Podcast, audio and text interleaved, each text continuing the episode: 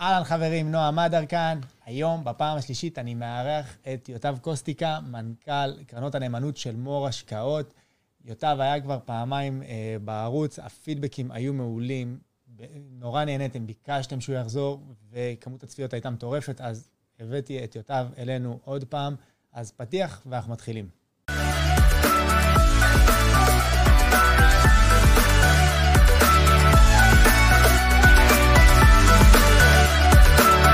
אהלן חברים, נועה מדר כאן. אז כמו שאמרתי, פעם שלישית, אני הבאתי את יוטב קוסטיקה, שאנחנו גם חברים טובים, והיום הוא בכובע אחר. בעבר בתור כלכלן ראשי במור השקעות, והיום כבר מנכ"ל הקרנות נאמנות של הבית. אז קודם כל, יוטב, אה, ברכות על הקידום, על התפקיד החדש. אה, בוא באמת אה, תספר לנו ככה, מה התחושה בבית עכשיו, ש, שגדל כל כך, השנה הזו, לפני שנה לדעתי, ניהלתם באזור 35 מיליארד שקלים. היום, אם אני זוכר, מהדוח האחרון כבר עמדתם על 77 מיליארד שקלים מנוהלים, סכום באמת יפה. איך התחושות, איך, איך אתם רואים את זה? אז קודם כל, אני שמח שאנחנו מתפתחים גם באותו הקצב, כי פעם אחרונה שהיית אצלנו, אז הציוד היה הרבה פחות משוכלל מהיום. אז אני מאחל לנו שגם במפגש הבא אנחנו נוכל להיפגש אולי אפילו בניו יורק, באיזשהו סטודיו מפורסם. הלוואי, זו המטרה. כי אתה באמת גם מתפתח יפה, אז אני שמח שגם הבית, גם מור מתפתח כמו שאתה מתפתח. אבל בהקשר של מה שאמרת, אז באמת מור חובת צמיחה מאוד מאוד חזקה.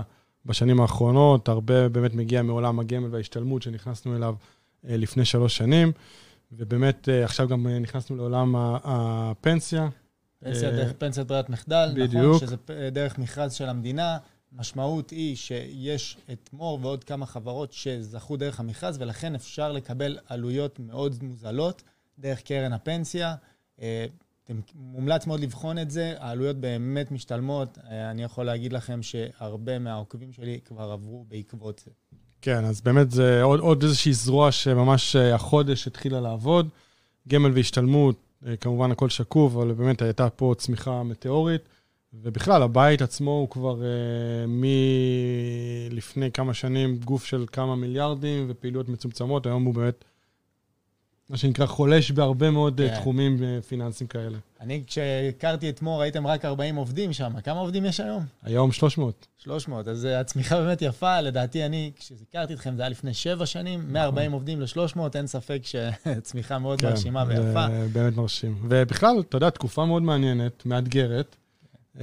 גם למשקיעים שהם מוסדיים ומנוסים, וגם בטח משקיעים שהצטרפו לאירוע הזה בשנים האחרונות, וחווים סוג של תיקון בשווקים. בשווקים, כן. האמת שזה באמת מעניין. אה, אני, יוצא לי הרבה פעמים לדבר על זה שהשוק השנה מאוד מעניין, גם בוובינרים שעשיתי ושאירחתי, והיו יוצאים עליי, אומרים לי, מה מעניין, השוק יורד, למה זה טוב? מה, חבר'ה, תשמעו, אני רגיל 14 שנים, השוק רק עולה. נחמד פתאום לראות אה, משהו שונה, ללמוד ממנו. אמרו לי, תשמור לעצמך את הריגושים שלך.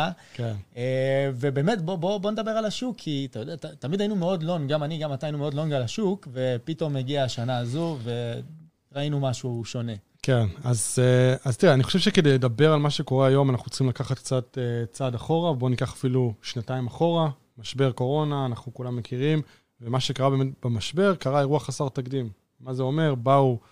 כל הממשלות בעולם, להבדיל משנים קודמות, שהיה משבר נקודתי ביוון, אה, במדינות כאלה ואחרות, הפעם באמת כל הממשלות באו והזרימו כמויות כסף חסרות תקדים, באמת, בכל הסתכלות היסטורית, והפעם לא רק לבנקים, אלא גם לצרכנים, אפילו אנחנו קיבלנו, אני זוכר בפסח, 500 שקל, אה, אבל. בארצות הברית זה היה הרבה יותר אגרסיבי, וגם ההתערבות הפעם הייתה ממש בעורקים של הכלכלה הפיננסית, זאת אומרת, גם לקנות אגרות חוב קונצרניות בארצות הברית וה-yield, וביפן לקנות מניות, זאת אומרת, ההתערבות המוניטרית הייתה דרמטית. היינו אפילו את בנק ישראל מתערב בצורה מאוד... נכון, בנק ישראל במשך שלושה חודשים היה פעיל גם בשוק החוב הקונצרני, שזה גם אירוע חסר תקדים. ומה שקרה, ראינו, בעצם נכנסנו לעולם שהצליח להתאושש בצורה מאוד מהירה. זאת אומרת, מנובמבר, ברגע שפייזר הודיע על הצלחה בניסוי של החיסונים, הגיע, בעצם יצרנו פה איזושהי בסיס של המון כסף גם פנוי לצרכנים, אה, ריבית אפסית, ובעצם הכסף, והתחיל פה איזושהי תופעת פומו כזאת, שאולי גם נדבר עליה אחרי זה, אה, של, של באמת תיאבון לסיכון מאוד מאוד גבוה, ובנקים מרכזיים, אפשר להגיד, קצת נרדמו במשמרת, זאת אומרת, גם אנחנו בסוף צעירים, אנחנו חיים בעולם של אה, אין אינפלציה ושיפורים טכנולוגיים, ובעולם המערבי האוכלוסייה מצטמצמת וכדומה, הרבה מאוד נכון. מנטרות שבאמת אה, היו נכונות, אבל הנה, איך אומרים, אף פעם זה לא never say never, והנה אנחנו חיים בעולם של אינפלציה מאוד גבוהה. ואני מזכיר לך שהפד עד לפני, בוא נגיד עד סוף 2021 דיבר על אינפלציה זמנית. עדיין התכחש, נכון, לעובדה שלנו. בדיוק, התכחש, ואני חושב שכולנו באיזשהו מקום אה, לא הבנו עד כמה הדבר הזה ממושך. עכשיו, אגב, יכול להיות מאוד שאם לא הייתה מלחמה ברוסיה ואוקראינה, הדברים היו קצת מאטים הרבה לפני, אבל זה באמת היה Game Changer בעיקר לעולם האנרגיה, חקלאות ולשרשרת האספקה. Okay. אוקיי. והיא רק העצימה את הבעיה שכבר התחילה. ואז מה שקרה, התחילה בעצם להיווצר אינפלציה שנובעת אגב, גם מהצרכן עצמו, אנחנו רואים עליות שכר די גדולות. נכון. אה, בהרבה מאוד מדינות בעולם. זאת אומרת, מצב הצרכנים מעולה, הכלכלות מתאוששות, בעצם חוזרות לעצמן משנתיים של קיפאון כזה או אחר. ואז נוצר אפקט כפול של גם צד ההיצע, זאת אומרת, נגיד, אנחנו כולם, בטח כולם מדברים פה על צים תמיד ועל השילוחים, צים כן. פתאום נעשתה מנה הכי מדוברת. מה, בקרב... זה לא יאומן, באמת, כן. זה תופעה מטורפת. אבל זה ניתוח בפני עצמו, כן. אבל באמת, ספינות שחיכו במשך uh, חודש בנמלי LA ונמלי סין, כדי בכלל לפרוק את הסחורה, וגם מי שככה פעיל ביבוא יצוא בישראל מכיר את זה מהנמלים שלנו, דברים שלא היו לעולם, ומחירי שילוח עלו בפי 8, 9 ו-10. אם אני לא טועה, הרווחים של צים היו יותר מהשווי שוק שלהם כן, בשני כן. רבעונים האחרונים. משהו באמת, אני זוכר שלא...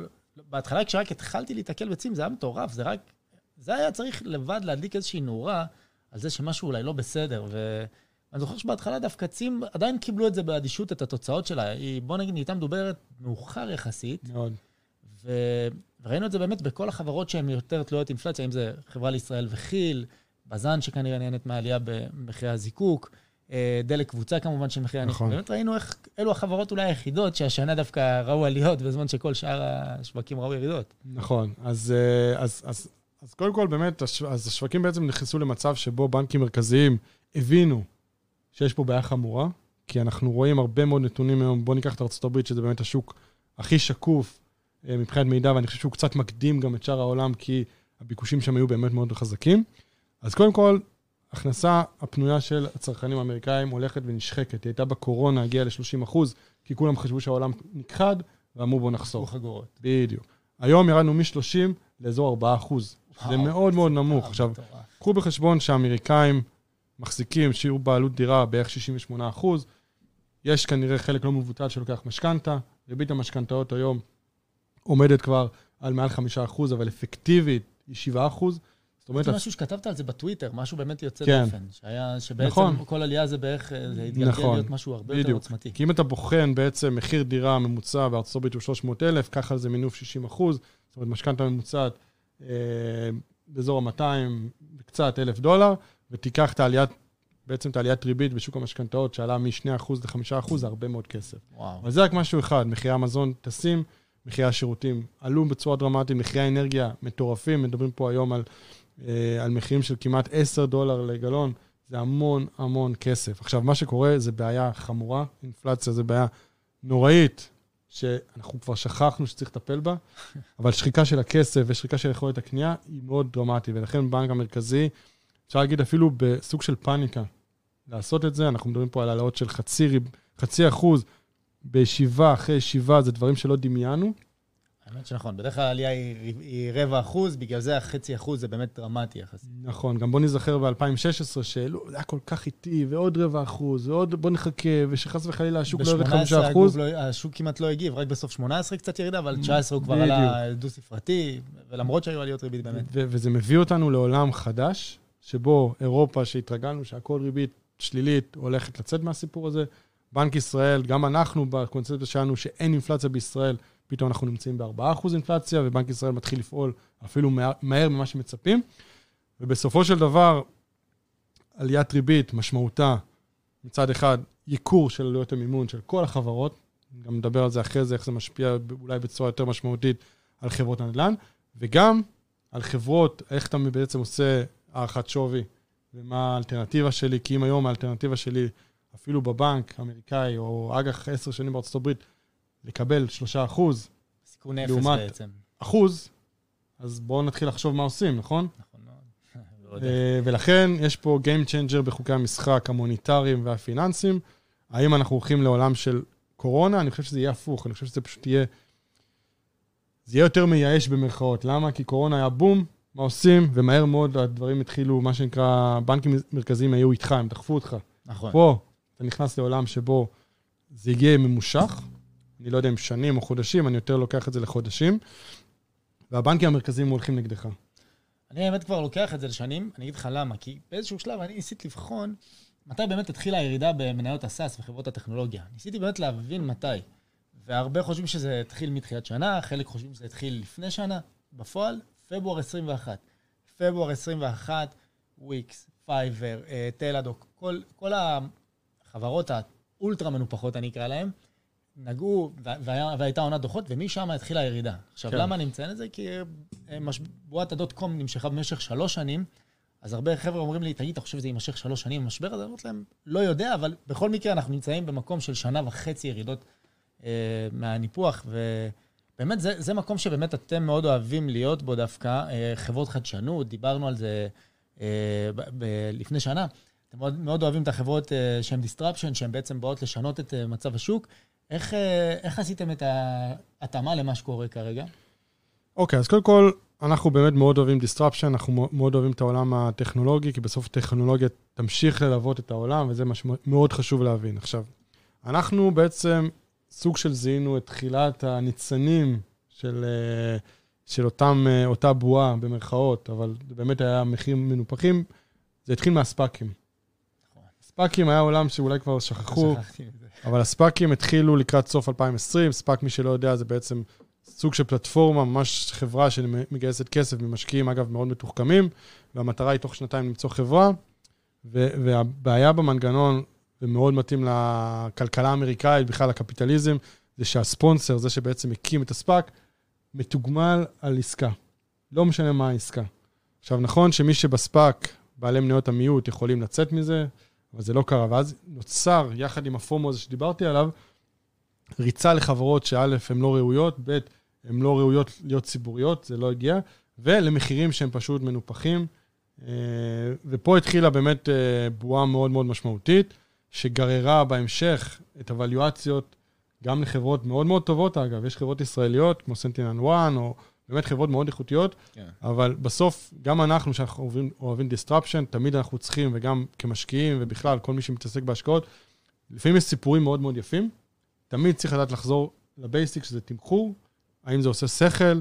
ואני זוכר, אגב, בקורונה, באמת זה היה, אני חושב, מאי 20, שפעם, שוב, לא פעם ראשונה, אבל פעם ראשונה התחלתי לראות את עבודות האנליזה יותר ויותר מדברות על מכפיל הכנסות. באיזה שנה? אה, 2020, בעצם. 2020. ד- שטכנולוגיה התחילה להיות הרבה יותר... אה, כאילו, אוקיי, כן. כן, ואמרתי, שנייה, אבל מה זה מכפיל מכירות? ואז עברו ל-EV מכירות, כן, כמובן. ואמרתי, אוקיי, שנייה, משהו פה קורה. ובאמת משהו קרה. אז זה התחיל מרמות שבסדר, חברה שצריך להבין, בסוף אין בעיה במכפיל הכנסות, אבל הגענו למצב שחברות ניצחו במכפיל הכנסות של 60, 70, 80, איפה זה נגמר? ולכן... איפה האופק? כאילו, מתי אתם עוברים לרווחיות? האם יש תוכנית לעבור לרווחיות? יפה מאוד. אז, אז זה השלב שתכף נגיע ל-2022, אבל אני זוכר שכן, באמצע 21 אמרנו, שנייה, אבל זה עולה מ-60 ל-70, ל-80, אבל למה שזה לא יהיה 40? למה זה לא יהיה 20? למה, מי קבע שזה צריך להיות ככה? ואז, ובעצם עליית ריבית, תראה, עליית, אה, עליית ריבית היא בעצם סוף, בטח שהיא כל כך אגרסיבית, זה בעצם באים ואומרים לך, אוקיי, נגמר, יש משחק הכיסאות, בוא נראה מי, מתיישב אחרון ומי נשאר עומד. וזה בדיוק העניין. וככל שהבנת את זה יותר מהר, שעולם הכסף הזול הולך מהעולם, ככה יכולת להתכונן לזה יותר מהר. עכשיו, למה, למה בעצם, שוב, למה בעצם זה קורה? כי אתה היום בא ומשערך חברות, אתה יכול לעשות את זה לפי מודל DCF, שאתה בעצם לוקח פרמטרים כמו של ריבית חסרת סיכון, ועלות ההון של החברה, וככל שהריבית והתשואות האג"ח יותר נמוכות, ככה אתה יכול לשערך את הדברים בצורה יותר אה, גבוהה. מה שזה אומר אה, DCF זה בעצם לקחת את התזרים החופשי ש, של חברה לכמה שנים קדימה, יש כאלה עושים לפי חמש, לפי שבע, לפי עשר כן. שנים קדימה, מהוונים לה, להיום, למה להוון? כי יש ריבית, זה בעצם עלות הכסף לשנים הללו. אנחנו מהוונים את הכסף להיום, אפשר להגיד שסוג של סוכמים את כל ההיוון כספים הללו של השנים, ומקבלים את השווי ההוגן, ההגדרה של שווי הוגן לחברה. עכשיו, תחשבו שכשאנחנו מדברים על עולם של ריבית אפס, מקדמי ההיוון הם נמוכים יותר. ככל שהמקדמי היוון, שזה מספר אחוזי כלשהו, נמוך יותר, נקבל שווי גבוה יותר. לעומת זאת, כשהריבית עולה, גם מקדמי ההיוון עולים, מה שבסוף נותן לנו שווים נמוכים יותר. יפה, הסברת את זה הכי טוב שאפשר. אה, אז, אז כן, אז בעצם מצד אחד יש עדיין המון כסף בשווקים. קרנות כמו סקויה ואינסייד וטייגר הצליחו עדיין לגייס קרנות של באמת עשרה מיליארד דולר גם לקראת סוף 2021. אין בעיה של כסף. יש כרגע בעיה של באמת, של, שהרבה מאוד משקיעים עושים revaluation והערכה מחדש של מה הם הולכים לעשות. חברות מבינות שצריך להיות קצת יותר טייט בהוצאות, ו... ואתה שואל אותי האם זה טוב או רע, אני חושב שבסך הכל העולם של 2021, ואני גם מכיר, מכיר את זה מצד של המשקיעים, שבו אתה ניגש לחברה וקצת מבקש אולי איזשהו שינוי בתנאים של, ה, של הראונד או משהו כזה, אומרים לך, אתה לא רוצה, אין בעיה. יש, יש, יש, יש עשרה אחריך, אין לך כבר יכולת גם להשפיע וכוח. וזו באמת תופעה שהיא פחות טובה, בטח לנו כמשקיעים, ודווקא חזרה קצת לבסיס ולקרקע, ולהערכה מחדש של, אוקיי, בסוף המטרה היא להרוויח כסף, נכון? כי אם אני עכשיו רוצה להקים סטארט-אפ, ואני בא ל... אה, בוא נגיד למיצובישי, ואני אומר, אני רוצה לקנות לך עכשיו אלף מכוניות שעולות 100 אלף שקל. אני עכשיו, יצ... אני אפתח סניף ממש לידך, אני אמכור את אותה מכונית שקניתי ב-100,000 ב-90,000. הצמיחה שלי, איך היא תהיה? מאוד גבוהה, נכון? ברור. אתה יודע מה, זה יד ראשונה, אבל נגיד, מכרתי את זה ממש מהניילונים. כן, זה מה פשוט... שנקרא לקנות צמיחה. נכון, בדיוק. עכשיו, בואו ניקח את למונייד. בלי, שוב, אני בסוף בכובע של השקעות, אז אין פה שום המלצה וכדומה, אבל באמת דוגמאות. למונייד בסוף, שהיא מגייסת לקוח, היא צריכה להצדיק בעצם את המשך LTV, זה, לא, זה בעצם כמה, כמה הוא מכניס לי לאורך חיי, uh, מה המח"מ של הלקוח מבחינת הכנסות. כמה כסף הלקוח מכניס לי ביחס לכמה שהוא עלה לי להביא אותו? לא, זה כמה הוא מכניס לי למשך חיים שלו. אוקיי? Okay. Okay? אם עכשיו הוא שילם לי עשרה שקלים, אבל אחרי יום הוא עזב אותי, אני עם עשרה שקלים. הבנתי. עכשיו, לדבר הזה יש גם עלות, אוקיי? קאק. זה בעצם כמה עלה לי להשיג את אותו לקוח. כן. עכשיו, אם עולה לי להשיג אותו 100 דולר, אבל הוא מספק לי לאורך חייו 50 דולר, וזה, וזה רק הולך ומתעצם, אז סבבה, אתה רוצה לצמוח, זה חשוב, אבל אתה בסוף צריך לה, להתמקם ולהגיע לאיזשהו מודל עסקי בר קיימא, והרבה מאוד חברות שכחו את זה. אוקיי? וה, והמשבר הזה, והוא באמת משבר, בטח בחברות הטק, קצת מחזיר דברים לקרקע ומחזיר אותנו בעצם לעולם של, אוקיי, כלכלה, אנחנו צריכים, אין בעיה לקחת נתח שוק, זה מאוד חשוב. גם אם זה עולה לנו בצמיחה ובהפסדים, זה בסדר, אבל צריך גם בסוף להגיע להתכנות של רווחיות והכנסות. זהו, ובאמת, אה, רק כדי להסביר, הסיבה שאותן חברות בגדול היו אומרות, אנחנו עכשיו משקיעות בצמיחה כדי לקנות לקוחות, זה בגלל שחברות מהסוג, חברות הסאס בעיקר, מציגות רווח גולמי מאוד גבוה, 85-90 אחוז. המשמעות היא שעל כל אה, שקל שנשאר להם, שהם אה, מקבלים, כמעט 90 אחוז, 85 אחוז, נשאר בכיס לעשות איתו דברים תפעוליים, להתפתח, לצמוח וכולי וכולי. ו... אז הם אומרים, אנחנו עכשיו נקריב את הרווחיות במטרה להביא כמה שיותר לקוחות, כי בסוף נשאר לנו רווח כל כך גדול, שכבר לא נצטרך להשקיע בדברים אחרים, יישאר לנו בסוף הרבה כסף בכיס. אבל כמו שבאמת יוטב אמר, יש פה, יש פה אלמנט של אה, קניית צמיחה. ובסוף, גם צמיחה מגיעה לאיזשה, לאיזושהי, אה, לאיזושהי תקרה. אתמול, אה, אתמול במקרה הוצאתי, קודם כל, כמו, ש, כמו שיוטב ציין, אין המלצה על שום מניה, אנחנו פה ממקום לימודי, ממקום של סקירה, באמת מקום של לתת ערך לצופים, ממש לא ממליצים על כלום, כל מה שאתם שומעים פה בגדר לימודי בלבד. אתמול באמת אה, הוצאתי איזושהי סקירה על AMD ו-NVIDIA, שבאמת ניסיתי איכשהו להגיע למצב של לראות האם יכולות להצדיק את השווי הנוכחי, הקיים שלהן, לא, בכלל, אני לא מדבר על צמיחה מעבר למה שהן נמצאות היום. ואחרי כל הבחינות הגעתי למסקנה שכדי שהם יצליחו להצ... להגיע לשווי הנוכחי, מה שצריך לקרות זה שהם ימחקו את uh, אינטל, וכל ההכנסה הזאת של אינטל, שזה באזור 40 מיליארד uh, דולר בשנה על תחום ה-GPU, ה-CPU, GPU לבד, יעבור אליהם. אמרתי, טוב, כנראה שאינטל לא תיעלם, וכנראה שגם אם כן, היא לא תלך uh, בלעדית ל-AMD, ובגלל זה, והגעתי למסקנה הזו. עכשיו, לעומת זאת, השוק הגיע למצב שהוא מתמחר מצבים של המחירים הקודמים, כשראינו את NVIDIA ואת AMD ב-40% יותר למעלה, שאומרים, החברות יצמחו, לא משנה מאיפה, הכסף פשוט יגיע. כן. וזה מה שראינו שבעצם נעצר, שכבר אין יותר, הכסף פשוט יגיע. בואו עכשיו תראו לנו מאיפה הוא יכול להגיע. כן. אגב, בהקשר הזה, אה, גם נגיד חברה כמו וויקס. וויקס יכולה בחצי שנה לעבור לרווחיות אפילו מאוד יפה. זה הרבה פעמים החלטה אסטרטגית, האם אני עכשיו ממשיך ונכנס לטריטוריות חדשות, שיעלו לי הרבה מאוד כסף עד שאני בכלל אוכל להרוויח מהם כסף, או שאני מתמקד במקומות הרווחיים שלי, ויש מקומות רווחיים לוויקס, אה, ואגב, יש הרבה מאוד חברות כאלה. זו באמת שאלה אסטרטגית, שאני חושב שבימים אלה הרבה מאוד בורדים והנהלות מתכנסות וחושבות הלאה, ו- ואגב, זה נוגע להרבה מאוד תחומי חיים.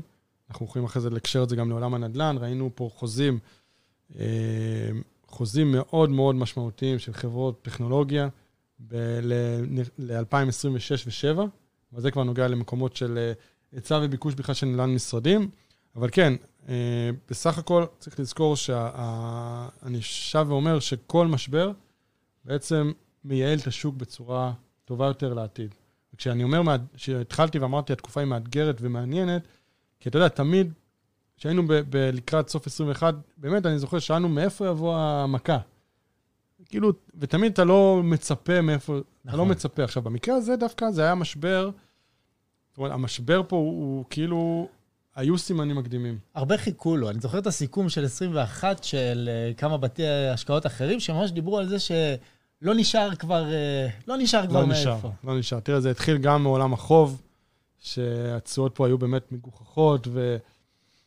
ומה עושים? עולם החוב אג"חים הכוונה.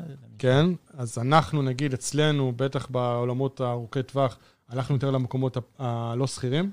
זאת אומרת, שנותן הלוואה למישהו, אבל אתה בונה את זה טיילור מייד. השקעה דרך פגאיה, בפגאיה, דוגמה זה קרנות, זה קרנות, אבל אני אומר ממש עסקאות שאנחנו יזמנו מול חברות מקומיות וגם עסקאות חברות בחו"ל, שאנחנו בעצם מספקים, מספקים את המימון, והריבית הייתה פי שתיים או שלוש מה שאתה מקבל בשוק השכיר. עכשיו, מה שקורה היום זה מאוד מעניין, כי זה בדיוק מגמה הפוכה. היום החברות בשוק השכיר, זאת אומרת, אג"חים, אפשר לדבר על זה בהמשך, האם זה מעניין או לא מעניין, אבל דווקא השוק השכיר היום נסחר בתשואות יותר גבוהות, או אפילו שוות לעולם הלא שכיר. המשמעות היא... בשנה, כל זה השתנה. השתנה מאוד מהר, ובאמת שאלנו איפה תבוא המכה, והמכה מגיעה מדברים שאנחנו כמשקיעים זוכים מסיפורים של ההורים שלנו אולי. אה, ואגב, אני אתן את דעתי האישית על אינפלציה. אה, בסופו של דבר חיינו בעשור ללא אינפלציה, ו... וכנראה שהיא כן תלווה אותנו, בטח בחודשים הקרובים. כמו שאמרתי, המלחמה ברוסיה היא מאוד משמעותית, בטח למחירי האנרגיה והגז ביבשת, אבל בכלל זה משפיע על כל העולם. אבל בהסתכלות שלי קדימה, ואני מדבר קדימה, זה לפחות עוד שנה, שנה וחצי מפה, אני חושב שאנחנו צריכים לזכור שהטכנולוגיה שבאמת תפסה תאוצה דרמטית בקורונה, ממשיכה ומייעלת את העולם הזה, ולייעל, הכוונה זה בסופו של דבר לחסוך בכסף. אם אני היום מפעל שלפני הקורונה הייתי צריך אנשים שיבדקו לי דברים, והיום יש ממש חברות... רובוטים. ש... כן. רובוטים, ולא רק רובוטים, גם מצלמות חכמות שיודעות לזהות. אז חסכתי פה המון וייצרתי יותר. כשאני מייצר יותר, ההיצע שלי גדל. אז צריך לזכור שאנחנו יוצאים גם מעולם שהוא חסר תקדים, שבעצם מפעלים בכל העולם אמרו, אוקיי, אני סוגר את השלטר, ניפגש עוד שנה, אני לא עושה כן. כלום עכשיו. ופתאום אומרים לו, שנייה, בנובמבר אומרים לו, חבר'ה, נכון, אמרנו שהחיסון ייקח לו שנתיים, אבל התבלבלנו, הוא קורה עכשיו. במהר. תתחיל, והצרכנים שהיו בטירוף כבר לצרוך, יאללה, תביאו לי מכשיר חשמל.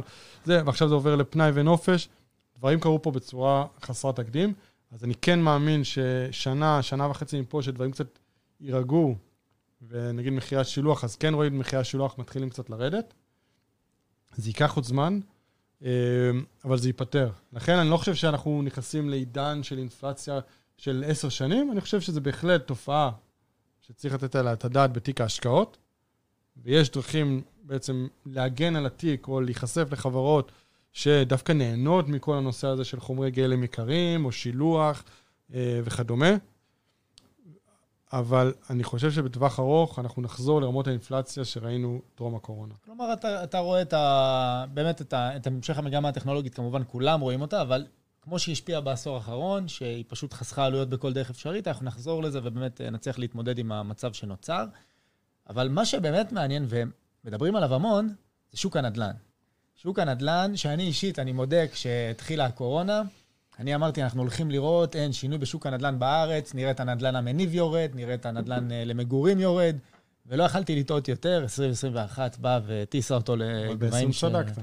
ב-20 צדקתי, ב-20 גם מניות הנדל"ן אה, ירדו, גם המחירים אה, קפאו, אבל 21 נכון. הכתה אותי, למזלי לא הייתי, לא, למזלי לא הייתי בשוק הנדל"ן ב-20, אבל ב-21 עוד החזקתי קצת, אז... אבל כן, באמת, קרה משהו מפתיע, מחירי הנדל"ן טסו ב-21, 2022 פתאום מדברים על מצב של אולי אפילו ירידת מחירים. שר האוצר לפני חודשיים לדעתי התראיין, אמר, אנחנו ננסה לבלום את עליית המחירים השנה רק על 7 אחוזים, והנה לפני שבוע הוא כבר התראיין על זה שלדעתו מחירי הנדל"ן ירדו השנה. איך, איך אתה רואה את השוק המאוד מעניין הזה, וכמובן שכולם בארץ תמיד על הנדל"ן. תראה, אני אגיד לך את האמת, קודם כל, לא יוצא מצב שאני לא באיזושהי ישיבת חברים, והדבר הזה לא עולה. עכשיו, יש לי את החברים הקרובים שלי, ששם לא מדברים על כלכלה. אנחנו מדברים על הרבה דברים אחרים. ונפגשנו פעם אחרונה, פעם ראשונה התחילו לדבר על מחירי הדיור. וזה מגיע לכל בית, אוקיי? עכשיו, לא בקטע של... אה, זה בעיה מאוד רצינית מה שקורה פה. עכשיו, הסטיגמה או הקונספט המרכזי זה שאין מספיק בנייה ואין מספיק היצע, וזה נכון, אבל זה נקודה אחת. ישראל היא אחת המדינות הכי פוריות וצומחות מבחינת משקי בית. לצערנו, גם הרבה זוגות פה מתגרשים, ויש את זוגות מתגרשים, צריך עוד דירה. זה גם עוד איזה כמה אלפי, אם לא עשרות אלפי יחידות דיור שצריך. ואין ספק שהביקוש פה הוא חזק, בטח שהמצב הכלכלי הוא, הוא מאוד מאוד חזק, אוקיי? אבל מצד שני, אנחנו גם לא צריכים לשקר לעצמנו. נדל"ן, ואגב, כלי רכב, זה מקורות ההכנסה הכי חזקים שיש למדינת ישראל. נכון. ואם, בנק, ואם לא בנק ישראל, אבל אם הממשלה הייתה רוצה באמת להוריד את המחירים, היו הרבה מאוד צעדים שהיה אפשר לעשות. מה למשל? נגיד, חוץ ממה שהקבלנים מאוד רוצים, שפשוט אה, יפשירו אה, בלי הכרה והם יוכלו לבנות... קודם כל, בואו נתחיל עם משקיעים זרים. הרי אנחנו בסוף צריכים אה, לדאוג שאתה ואני וזוגות צעירים יוכלו לקנות דירה, נכון? כמובן. סבבה. למה שמשקיע זר לא יקבל לצורך העניין מס רכישה של 20%? אוקיי. כי אני יכול להגיד לך שרובם גם לא גרים פה רוב השנה. נכון. אמ, הכוונה לצרפתים שאומרים הרבה פעמים לא, שקונים. לא, אני חצי צרפתי, אז אל תסבך אותי. גם אני, אני נולדתי בצרפת, אתה מבין? אבל אה, זה... לא משנה, זה, יש רוסיה ויש המון מדינות, ובסוף, אתה יודע, הרבה פעמים באים וקונים דירות. עכשיו, זה סתם דוגמה, אבל ברור שיש פה גם הרבה מאוד פוליטיקה פנימית שאי אפשר לטפל. אני מבטיח לך שאם הריבית תגיע לפה ל-2%, אתה פתאום תראה ירידה יפה בביקושים. זמנית, אומר, אגב, כן. כי שוב, זה פלסטר. נכון. אבל נושא ריבית האפס, פלוס המיסוי היחסית מאוד מקל, גם למשקיעים וגם שכר דירה. למה שאני משקיע עשרת אלפים שקל והרווחתי אלפיים, אני משלם על זה מס רווח הון, אבל כן. אם אני משכיר דירת חמשת אלפים שקל, אני לא משלם. ואני גם לא יודע מה העקיפה. זאת אומרת, יש צעדים לעשות. אוקיי. לא עושים אותה, כי זו פרה חולבת. עכשיו, נכון שבשנות האלפיים מאוד רצית שכסף זר ייכנס, ומטח ייכנס, היינו במשבר פיננסי, אז סבבה. היום המצב הוא שונה. לצערי, אני לא רואה באמת שינוי. הריבית יכולה קצת לצנן את הנושא הזה, אבל אני לא רואה שינוי בשוק המגורים. אה, צריך לזכור שחברות מגורים חטפו די חזק בחודש האחרון. נכון. חברות מגורים באופן כללי, בערך. כן, פועלות על מינוף. אם אני אקח חברות יזמיות בישראל, המינוף בדרך כלל נע בין 20 ל-40 אחוז, ולכן כל שינוי במחיר המכירה הוא מאוד דרמטי לשורה התחתונה של החברות. אוקיי? אז באמת ראינו גל מטורף והייפ מאוד מאוד חזק בשוק המגורים, ולכן יש גם הבדל בין לקנות עכשיו דירה, הרי לקנות דירה היום במרכז ולעשות עליה תשואה של 2% לפני שבכלל יש לך הוצאות מימון, CapEx, CapEx זה הוצאות... תחזוקה, תחזוקה של הבית. תחזוקה של הבית. בעסקת, עסקת תשואה זה לא עושה שכל, אבל עדיין כולם רוצים את הבטון. בשביל עליית אה, הון, תכלס. נכון. הסיבה העיקרית. Uh, בדיוק. או בכלל, הרבה פעמים פשוט שיהיה לי בית. גם. זה גם מאוד פסיכולוגי. Uh, ישראל היא אחת המדינות עם החזקת דירה לא הכי גבוהה, אבל מאוד גבוהה. ומצד שני, אני גם אגיד שמדינה לא באמת פעלה פה לצורך uh, אספקת uh, דירות להשכרה. זאת אומרת, קח גרמניה, קח אפילו את, את ארה"ב, שבהם כל פרויקט חדש, גם אם זה בניו יורק וגם אם זה בקליפורניה, אתה יכול להקצות 20 אחוז בעצם דיור, לא עכשיו למסכנים, דיור פשוט. בר השגה. אני כן, זוכר את זה מהאג"ח של החברות האמריקאיות, תמיד יש לך נכון, איזה בניין. נכון, והם מקבלים בעצם הטבת מס ל-20 שנה, ובתמורה יש להם, ואז נוצרים לך אלפי, אם לא עשרות אלפי יחידות במקומים גם מאוד יקרים, ופה נאדה, כאילו, יש לך עכשיו קצת, אה, קצת התחיל עכשיו אה, פרויקטים כאלו, אבל זה באמת טיפה בים. תראה, זה... כל, כל אלו אני מבין, אבל תראה, יש משהו שבאמת אני שומע די הרבה, וגם ממנכ"לים של חברות אה, הייטק, שזה באמת מסקרן אותי, בוא נראה מה, מה אתה חושב על זה. הרבה מאוד אומרים לי שהיו הרבה משקי בית והרבה עובדי הייטק שנכנסו, ל... שקנו דירות הרבה מעל היכולת שלהם, מתוך הבנה שיש להם את האופציות, אם זה עובדי וויקס, Fiverr ודומיהן, אה, משכורות מאוד גבוהות, שגם אם הוא צריך טיפה עלה, הוא פשוט עובר לחברה אחרת בגלל ביקושים. ואומרים שזה נעצר. כלומר, מדברים על פיטורים בהייטק, אני חושב שזה קצת מופרך להגיד שיהיו פיטורים כשיש כל כך הרבה משרות פנויות, אה, ושממש אה, נלחמים על העובדים, אבל אני כן חושב שיהיה איזשהו קיפאון שכר. אני לא רואה מצב שבן אדם מאבד את הדירה הראשונה שלו ונזרק לרחוב או לשכירות, כי הוא לא מצליח לשלם את ה... אז קודם כל, נושא האופציות הוא נושא מאוד כאוב.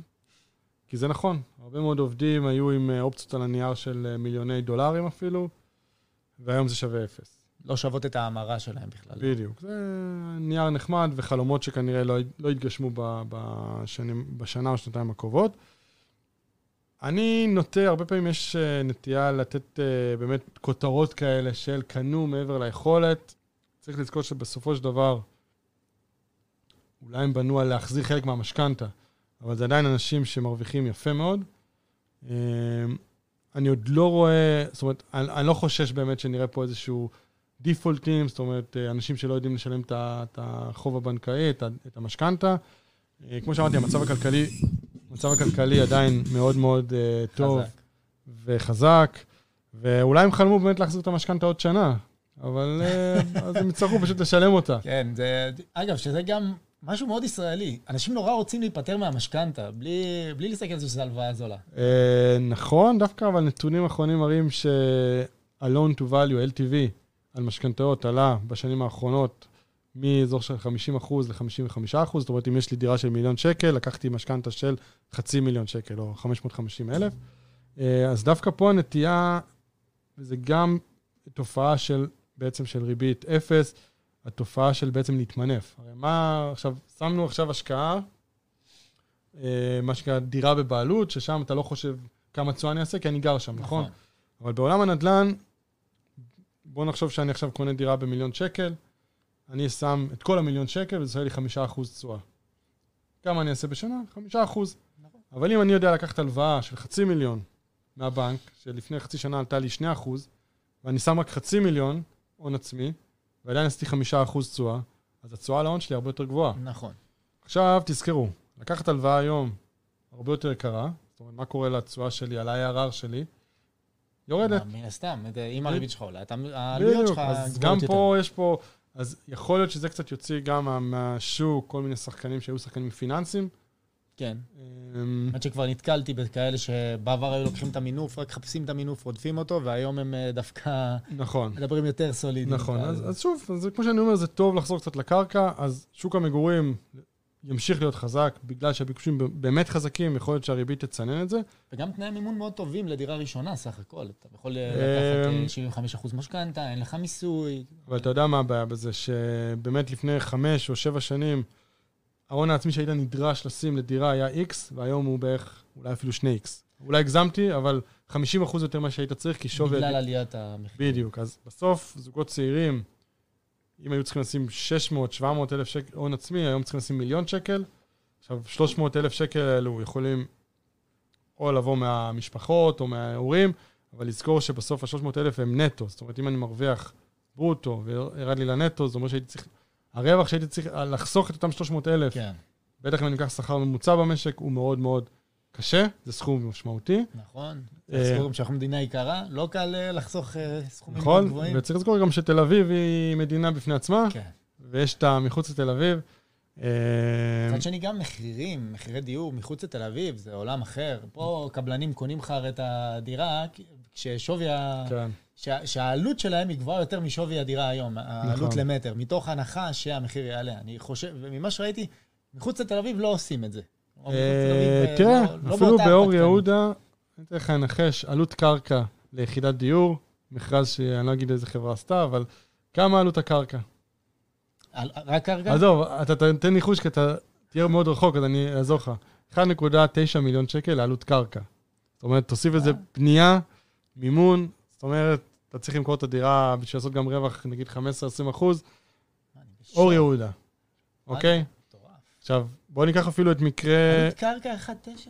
עכשיו בואו ניקח את מקרה שדה דוב. שדה דוב באמת אחד המקומות אולי הכי מבוקשים בתל אביב. שדה דוב נקנה ב, ב, אה, לפי הנחות עבודה שהמחירים יימכרו ב-70 אלף שקל למטר, לפני מע"מ. כשאם תלך קצת צפונה באותן שכונות, נמכר, נמכר בערך ב-50-50 אלף שקל למטר. מה זה אומר? זה אומר שהיזם בא וקנה פרו, אה, קרקע שהיא באמת מאוד מבוקשת, אבל מתוך הנחת עבודה שהמחירים ימשיכו לעלות כל שנה בקצב מאוד יפה. זאת אומרת, וברגע שמתחילים לעשות עסקאות עם תוכנית עסקית שהשוק ימשיך לעלות בחמש שנים הקרובות, פה יכולה להיווצר בעיה. מדברים על כמעט 85 ל- אחרי מע"מ בעצם, זה מחיר ל- לצרכן. תשמע, זה פשוט פסיכי לגמרי. זה- כן, אבל תל אביב זה באמת עולם אה, קצת עולם שונה. משלו, יש הרבה שיכולים ל- לשלם את זה בצורה מאוד אה, פשוטה. באמת, בדיוק שבוע שעבר, כשציימתי פה פודקאסט, אז אה, דיברנו על נושא של משקיעים כשירים, ואמרנו שבארץ יש אה, כמה עשרות אלפים. אני בטוח שחלק מהמאזינים, ש... גם הרבה חבר'ה צעירים, הם פשוט בשוק כשהם שומעים את המספרים האלה. כן. אבל אה, כן, במדינת ישראל יש הרבה כסף. אני אה, לא יודע איך לספר לכם את זה, אני מקווה שגם אתם אה, תזכו להיות ברשימה הזו. אה, אז בואו באמת, אה, אז אנחנו מדברים על זה שהנדל"ן, בגישתנו, אני מניח שהבית אה, חושב איתך, ותכלס, כל שוק ההון, אה, אני יודע שבאמת מאמין בזה, שאנחנו, שהנדל"ן לא באמת ירד. כמו כן, אני אישית חושב שהכדאיות מדירה שנייה ירדה משמעותית. גם בגלל שתנאי המימון פחות טובים, אם זה עליית הריבית, אם זה שאתה יכול לקחת 50 אחוז מבלי להתחכם, גם המיסוי, וגם עם זה שאתה מגיע לשוק ההון כאלטרנטיבה, ובמצב מאוד שונה, כי עד כמה שיצא לי לבדוק, בדרך כלל S&P 500, 80 80 עד 85 אחוז מהזמן נמצא בשיא כל הזמנים שלו. עכשיו אנחנו נמצאים כבר חצי שנה שה-S&P אה, 500 עומד על באזור לפחות ה-15 אחוזים מתחת לשיא, כלומר, האלטרנטיבה של דירה שנייה אה, איבדה קצת מהיתרון שלה, ואתה מגיע לעומת זאת ל-S&P כשהוא במצב שהוא די נדיר. ובאמת הגענו למצב שהשוק נהיה יותר מעניין, נפתחו הרבה הזדמנויות. אה, אתה כמנכ"ל קרנות נאמנות, ראית אגב אה, פדיונות אה, קיצוניים? ראית איזושהי תנועה מאוד ערה לשלילה בשוק? אה, תראה, גם פה אני רוצה לקחת קצת אחורה. אבל 2020 הייתה שנה קיצונית בהיקף הפדיונות שהייתה. זאת אומרת, הייתה ריצ... פרק זמן גם קצר. ממש, זה חסר תקדים. אני זוכר שהיינו מתכנסים כל בוקר, מנסים לתכנן כמה היום יצא, ויצא פי שבע ממה שחשבנו. וואו. אה, זה באמת היה אירוע דרמטי, ו... ו... זה מה שנקרא run to the bank, זה היה run to the, to the cash. זה פדיון. כן, to to פדיון, redemption, בדיוק. ו... ומה שקרה, אני חושב שהיה פה שיעור מאוד מאוד... אה, כן. אני לא אגיד שזה נאמר מראש, שזה, אם בנקים מרכזיים היו מתעכבים עוד חודשיים, יכול להיות שהם היו עושים החלטה טובה, אבל מה שקרה זה בעצם שאנשים קיבעו הפסד של 30 אחוז בחודש, או 25 אחוז בחודש, יצאו, שמו את הכסף בכיס, ובעצם איבדו את כל התיקון. עכשיו, אני מדבר איתך על סכומים מטורפים, ואני לא מדבר איתך בכלל על אנשים שעשו את הניוד ממסלול מנייתי למסלול מזומן, שזה גם לא נספר. ובעצם המסקנה, אני חושב של, אגב, גם של אה, אנשי מקצוע וגם של באמת משקיעים פרטיים, ש, ש, שלפדיונות או ליציאה מס, אגרסיבית או להחלטות רגשיות, הכי גדולה. יש עלות מאוד מאוד גבוהה, אתה יודע, לטווח ארוך. ובאמת, מי שהיה פספס את העלויות של uh, תיקון עד נובמבר, של החיסון, בנובמבר, שהמדדים עלו באותה חודש ב, לא יודע, 10, 10 ברגע אחוז. שגילו שיש חיסון, כן. ואתה יודע איך זה, אתה כל פעם אומר, אה, אני יצאתי, לא, זה ייפול, זה ייפול, אתה מתחיל לשכנע את עצמך. ובאמת, זרימת הכספים, אני מסתכל בהסתכלות מקרואית, התחילה באמת במחצית השנייה של 2021, אוקיי? אבל פה כבר, מה שנקרא, זה כבר היה מתחושת הפורמו. ומה שקרה, גם נכנסו הרבה מאוד משקיעים שבכלל לא היו בש, בש, בשוק הזה לפני כן. ואני, ואני חוזר לשאלה שלך, ואני אומר, אז דווקא השנה, שבאמת זו שנה מאוד מתסכלת, דווקא ישראל גם מתפקדת בצורה הרבה יותר טובה מחו"ל, סליחה, אז אני, לפחות מהראייה שלי, אני מרגיש שהמשקיעים הרבה יותר התבגרו. זאת אומרת, הם לא ממהרים לעשות פעולות קיצוניות. אתה לא רואה פאניקה ולא רואה דרמה, וגם שבימים שמדד תל אביב ירד פה ב-3% היו ימים בחודש שעבר, כן. זה בטח לא נעים. בסך הכל אתה רואה מאוד, uh, בצורה די בוגרת של uh, משקיעים. כמובן שתמיד יהיה את אלו שיצאו. אם אתה שואל אותי, הערכה שלי, זה הרבה מאוד כסף שדווקא נכנס בחודשים האחרונים, זאת אומרת של 2021, ככה רצו גם להרוויח, אתה יודע, דיברנו על נדל"ן, אבל לפני שנה דיברו על שוק ההון. וקיבלו את הבום הכי. ופתאום, אתה יודע, בכלל, כל הציפייה מול משקיעים שתמיד הדברים עולים. הייתה לנו איזושהי תחושה מאמצע 20 עד uh, סוף 21, כן. שכל מטאטא יורה, נכון? היית כן. שם, זה עולה, היית קונה ספאק. הוא היה מודח על איזושהי עסקה על 60 אחוז. הרגשת מאוד רע אם משהו יורד, כי אתה אומר, איך יכול להיות שלכולם עולה ורק לי יורד? נכון. אגב, זה נקרא משהו מאוד חשוב, תעתועי אקראיות. לפעמים קורים לך דברים טובים, או השקעות מסתדרות לך, אבל זה לא בהכרח כי אתה משקיע מאוד נכון. חכם. אה, ולכן תמיד גם צריך לשאול את עצמנו, לעשות בדק בית, ותמיד לראות, גם כמשקיעים, בין צעירים או יותר מנוסים, תמיד להסתכל אחורה ולראות מה היו קבלת ההחלטות שלנו בהשקעה, ואיפה טעיתי ואיפה עשיתי נכון, כדי לצמצם את האקראיות הזאת לעתיד. אגב, 2020 היא הייתה בדיוק כזאת, ואגב, אתה יודע, אנחנו נפגשנו לפרק הראשון שלנו בספטמבר 2020. כלומר, עדיין אין חיסון. אה, קורונה, היינו לקראת סגר שני, אתה יודע, מין מצב כזה, אבל היו הרבה שנכנסו לשוק באפריל, מאי. כאלה שפעם ראשונה קנו מניה, משקיעי רובינוד, מה שנקרא. ואני זוכר את עצמי אז, אתה יודע, עסק צעיר, פעיל ברשת, ורואה כל מיני אנשים שלא יודע אם, אה, מה עשו בחייהם, אבל אה, רק, רק ידעו להגיד לי כמה שטויות אני מדבר, כי אני חי פעם, והיום השוק שונה, והכל, והיום טכנולוגיה, טכנולוגיה, טכנולוגיה כמובן. ו, וכל זה באמת התחיל להשתנות, מה שאמרתי, בפברואר 21, והקטע זה שכשזה השתנה, זה לא חזר לאיזשהו שיווי משקל, זה פשוט, מה שבנית לעצמך במשך, אה, בוא נגיד, חצי שנה, יכלת לראות אותו נמחק לך בחודשיים, שלושה. והיום אתה רואה באמת, כמו שאמרת, הבגרות הזאת, אולי גם מי שעבר לקרנות נאמנות זה אנשים טיפה יותר בוגרים, אז אה, כי בכל זאת קרנות נאמנות זה באמת שוק של אה, משקיעים בוגרים יותר. וגם ראינו שאין פדיונות, וראינו את השוק בארץ באמת נותן אה, תשואות עודפות באופן משמעותי על השוק האמריקאי. ברמה שכבר הגיע למצב שהשוק האמריקאי ירד, אם אני מדבר על ה-S&P, הגיע לשוק דובי של ירידה של 20%, נגע שם לפחות. ואת השוק הישראלי ראינו סביב הירידה של המינוס חמישה אחוזים, חזק, איתן. נונשלנטיות. נונשלנטים, ובאמת, ואף אחד פה גם, אני לא זוכר שהיה פה יותר מדי סטרס, אתה יודע, לא, לא ראיתי אנשים בפאניקה יותר מדי גדולה. מה באמת, אה, מה, מה, מה קרה פה? מה השתנה בארץ הזאת, שבמקום להיות מובלת, נהייתה עצמאית סוג של... אז קודם כל אני רק אתייחס למה שדיברת על המשקיע רובינוד. אני חייב להגיד לך שזו הייתה סיטואציה מאוד, אה, אני לא אגיד מביכה, אבל שנת 2000, מאמצע 20 ועד אמצע 21, משקיעי הריטייל עשו בית ספר למשקיעים המוסדיים, כן. למשקיעים המנוסים, עשו בית ספר. כן, כן. הם, מה שנקרא, היה להם את האומץ להיכנס למניות, ובאמת, הרבה מאוד עשו רווחים מאוד מאוד מאוד משמעותיים. מנגד, אני יכול להגיד לך שסתם מי שקצת קורא רדיטים, מתחילת 22 אנשים הפסידו המון כסף, המון המון כסף, אה, כי הכל היה מרוכז במניות צמיחה, וזה גם, אגב, שוב, תמיד משמעות לפיזור, ו, ולא לשים את כל הביצים בסל אחד. אבל זה סתם, אני זוכר את זה מאוד טוב, שכל הזמן אמרתי, יאללה, הוא עם ה... איך הוא נכנס לזה, ואני עוד מנתח את הדברים. אבל אוקיי, ולשאלתך על ישראל, תראה, אני, אני מזכיר לך שישראל ב-2020 הייתה שנה מזעזעת. שלילית, נכון, המדד היה שלילי. שארצות הברית... היה דו-ספרתי. חגיגות, כן. נכון? עכשיו, שנה שעברה, שנה שעברה זה כבר התהפך, וזה המשיך לתוך 2022. עכשיו, הסיבה היא באמת איך שההרכב של מדד תל אביב 125 באופן כללי, ביחס ל-S&P ובטח לנסדק. למה? כי תל אביב 125 היום הוא בערך 20% נדל"ן, על כל גווניו. טכנולוגיה היה מאוד נמוך בקורונה, היה 10%, עלה ל-20% בשיא. וגם, זה לא באמת טכנולוגיה כמו שאנחנו מכירים. בדיוק. מיטרוניקס מוגדרת טכנולוגיה. בדיוק, אני רואה שאתה בקיא. אז, אה, אז, אז אה, לעומת ארה"ב, שאתה יודע, אמזון מצד אחד היא לא בטכנולוגיה, היא בתקשורת, אבל היא מן הסתם טכנולוגיה, נכון? ברור. והחלק הטכנולוגי ב snp הגיע לרמות חסרות תקדים, לדעתי בשיא ל-35 אחוז, משהו כזה. ומה שקרה ב-2020, כולם רצו טכנולוגיה, כולם רצו דיסרפטיב, כולם רצו e-commerce, ולכן ה snp עשה ביצועי יותר משמעותיים, גם על אירופה, אגב, שהיא גם גוף, גם שוק מסורתי וישן נכון. יותר. וישראל היא באמת שוק שהוא יותר מותאם reopening כזה. מה זה אומר reopening?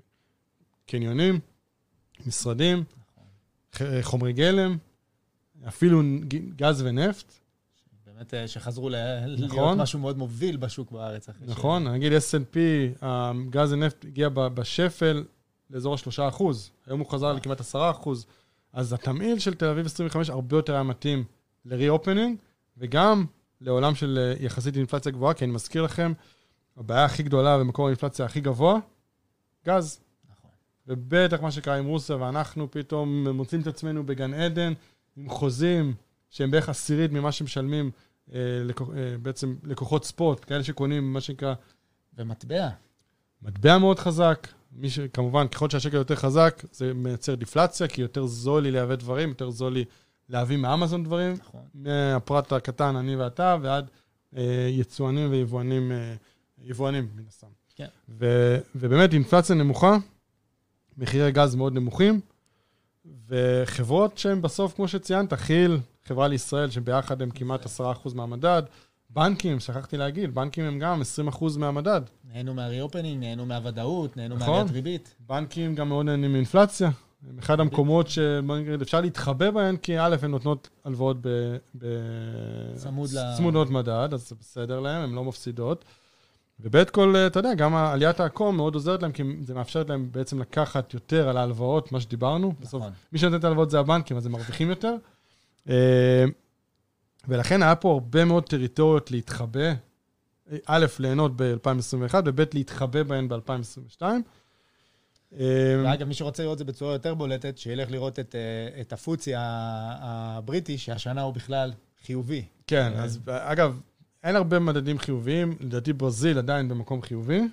אבל היא לא שוק מפותח, אז אני לא נכון, לא מסתכל עליו. נכון, אבל באמת פוצי, וגם אגב אירופה בביצועי יותר יפים מאוד על ארה"ב, כי הרבה חברות חומרי גלם, והרבה אפילו חברות ספנות, ויש שם הרבה מאוד מסה ששומרת עליך בתקופה הזאת. האם זה מוצדק? בטח לארצות הברית שהייתה הרבה מאוד מניות מנופחות, כן, זה מוצדק. האם הפער לא יצטמצם ככל שהשנה אה, תימשך? אני לא בטוח שלא. כן, טוב, האמת שבאמת אה, זה היה מצחיק. עד לפני מאי, אני עוד זוכר אה, ציוץ של אה, מישהו ששנינו מכירים, שהוא כתב, יש מדד שלא משנה, ירידות, סוף עולם, לא משנה מה קורה. כן. אה, ברוכה הבאה, תראו את אה, מדד תל אביב 90, הוא לעולם לא יורד, ואז הגיע מאי ותל אביב 90 ירד אה, בשיא איזה עשרה אחוזים במהלך נכון. החודש, משהו באמת נכון. יוצא דופן. תיקן קצת, אבל עדיין. ותראה, דבר נוסף, תופעה שאנחנו, יצא לנו לראות, זה כמובן הביטקוין, מטבעות קריפטוגרפיים, שאגב, דיברנו על, על משקיעי דור ה-Z, מילניאלס, ש... לא רק דחפו את הביטקוין למעלה, דחפו גם כל מיני מטבעות uh, מאוד קיקיוניים. Uh, ראינו את מה שקרה לטרה לונה לא מזמן, שירד 99 אחוזים. היה את המטבע של המשחקי הדיונון שנעלם ביום אחד. ואתה יודע, ואז אני גם את זה זוכר, שהייתי חוטף ברשת, כי הייתי אומר, אפשר להיחשף לביטקוין בצורה אחראית, לא, ולא פשוט לכו תקנו ביטקוין ותשתגעו עליו. עכשיו, אתה מגיע באמת, מסתכל על המטבעות ממקום של, של בית השקעות, אה, של משקיע מוסדי, של אוטוריטה. איך אתם אה, ואיך אתה רואה את, ה, את ההשקעה במטבעות קריפטוגרפיים, אה, אולי בכלל בהשקעות ספקולטיביות, אתה יודע, כמובן, נגיד, כל מניה תוכל להגיד מה הערך שלה במידה ויש, אבל המטבעות, אנחנו עד היום לא יודעים מה הערך או מה המשמעות שלהם. נכון. אז תראה, קודם כל, בתור משקיע, בטח משקיע מוסדי, האחריות שלנו היא כן ללמוד כל נושא שהוא בטח כבר צובר תאוצה, אמ, להכיר, ללמוד ולראות איך אפשר להיחשף אליו. אה, אנחנו לא ממש, אה, שוב, בתור מור לא ממש נחשפנו לעולם הזה. זאת אומרת, היו עדיין הרבה מאוד סימני שאלה מבחינתנו על הדרך שבו זה התפתח והדרך הנכונה להשקיע בזה. אה, ובכלל, כל האמינות של הדבר הזה. אני לא, כמובן, אני לא, אני לא מבטל את היתרונות, ונגיד הייתי, הייתי בכנס לא מזמן בחו"ל, והכי הרבה חברות שראיתי, טוב, לא, לא הכי הרבה, אבל המון חברות שמתעסקות בבלוקצ'יין. עכשיו, בלוקצ'יין זה טכנולוגיה שבהחלט תיכנס ותשפר ותשנה את העולם בעתיד, זו טכנולוגיה אמיתית ואיכותית. disruptive. disruptive משמעותית, בדיוק. בנוגע לאיזה מטבע אני אהיה, אני ממש לא יודע. אגב, אתמול ראיתי גם ש... לפני כמה ימים או אתמול, ראיתי גם שמשה חוגג נתן ערבות לבקרה התקציבית. במקרה ראיתי חדשות, אני לא רואה. ואז רשמו ככה, אמרו באיזה מילה, באיזה שורה אחת, והמשטרה פרצה לו לארנק הדיגיטלי וראתה שאין שם כסף. ואני אומר לעצמי, שנייה, שנייה, שנייה. מה, מה זאת אומרת פרצה לו לארנק הדיגיטלי? חשבתי שאי אפשר. אז זאת אומרת, יש, אז אם רוצים אפשר, נכון? כמובן, אם פרצו לבורסה הכי גדולה. עכשיו, אמרו לי שאסור לי לאבד, לי יש גם ארנק דיגיטלי, אמרו לי, אסור לך לאבד את זה, כי זה הדרך היחידה להיכנס לזה. עכשיו, שמעתי את זה, אמרתי, אוקיי, כנראה שהדברים לא כל כך... אה, אז שוב, אני לא...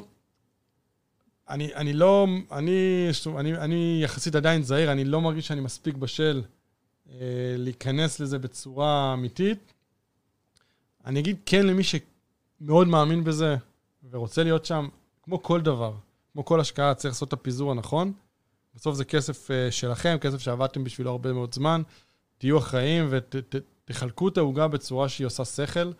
אה, ונועם מדבר על זה הרבה גם, וזה מאוד מאוד חשוב, הפיזור והאחריות של הכסף שלכם, כי הוא יכול גם להיעלם בח... שוב, איך קראו למטבע הזה של ה... משחקי הדיונון. לא משנה, היה לפני, ממש לפני שבועיים. כן, טרה לונה, סליחה. אם השקעת עשרת אלפים דולר יום לפני, קמת בבוקר עם שני דולר. אנחנו לא רוצים שזה יקרה, נכון? ועכשיו יש טרה לונה 2, אגב, והבנתי שאשכרה הצליח, הצליח לגייס, כאילו, היו אנשים ששמו שם כסף. אני מתקשה להבין את החשיבה הזו של... של איך אנשים פועלים, או מתוך הרצון, הדחף הכל כך גדול להתאכשר מחר, אז כן, כמה דברים... כן, בדיוק, זה פומו, ואגב, NFT, אני חייב להגיד שגם אני לא הצלחתי להתחבר לנושא. שאגב, אני, אני מבין שהטכנולוגיה יש בה משהו, כן? אני מבין שהרעיון קש... לך משהו שהוא חד-חד ערכי עליך הוא מאוד מעניין, אבל... תראה, הסבירו לי שיהיה לך מטאוורס, ותרצה פתאום שיהיה לך מאחורה תמונה של המונליזה, ו...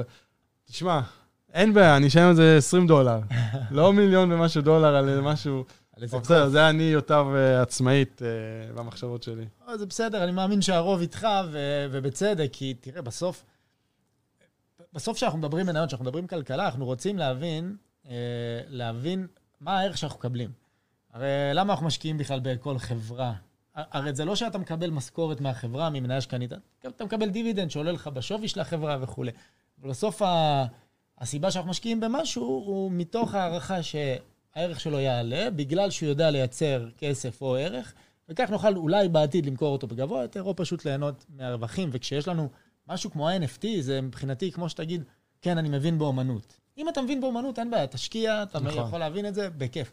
אני לא מבין, אני לא יודע אם הספר הזה יפה, או הכריכה הזו מעניינת, אני לא... אני חושב שנגעת פה בשני דברים מאוד חשובים. קודם כל, תשקיעו בדברים שאתם מבינים.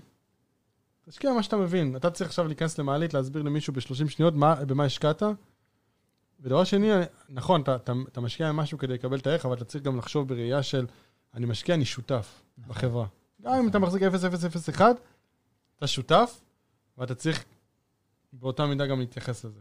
נכון, ואגב, 0.001 האלה, כש Wix ו Fiverr היו בשיא שלהם, העובדים שהחזיקו את, את המספר הזה, זה היה שווה להם המון המון כסף.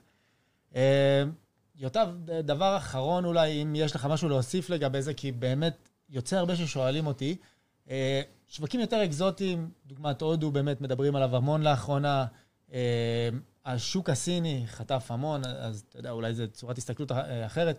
יש לך משהו להגיד, משהו שאולי אתם כמור רואים מעניין בשווקים היותר אקזוטיים? תראה, אני, בסוף ההסתכלות, הרבה פעמים בהשקעות, אחד הפרמטרים צריכים להיות שקיפות, אוקיי? והנהלות טובות. כשאנחנו מדברים על מדינות, אני אקח את זה, אני, אני אעשה הגבלה למדינה. עכשיו, רוסיה לצורך העניין תמיד הייתה זולה. תמיד אמרו, אפילו רוסיה נסחרת במכפיל שלוש, אבל מה זה משנה אם זה מכפיל שלוש, אם uh, יש שם uh, דיקטטור, והדברים שם הם uh, מתנהלים כמו שהם מתנהלים. אותו דבר בסין. עליבאבא, כאילו, אתה עושה את התמחור, אתה אומר, תשמע, זה לא הגיוני, נכון? כן. אבל איך אתה יכול להשקיע במקום שבו הוודאות שלי למה שיקרה מחר היא אפסית? עכשיו, קודם כל, לכו למקום שהוא דמוקרטי. אקזוטי זה אחלה, מה שיקר יכול להיות אה, זול, ומה שזול יכול להיות מאוד מאוד יקר נכון. לכן, קודם כל, לכו למקום שהוא שקוף.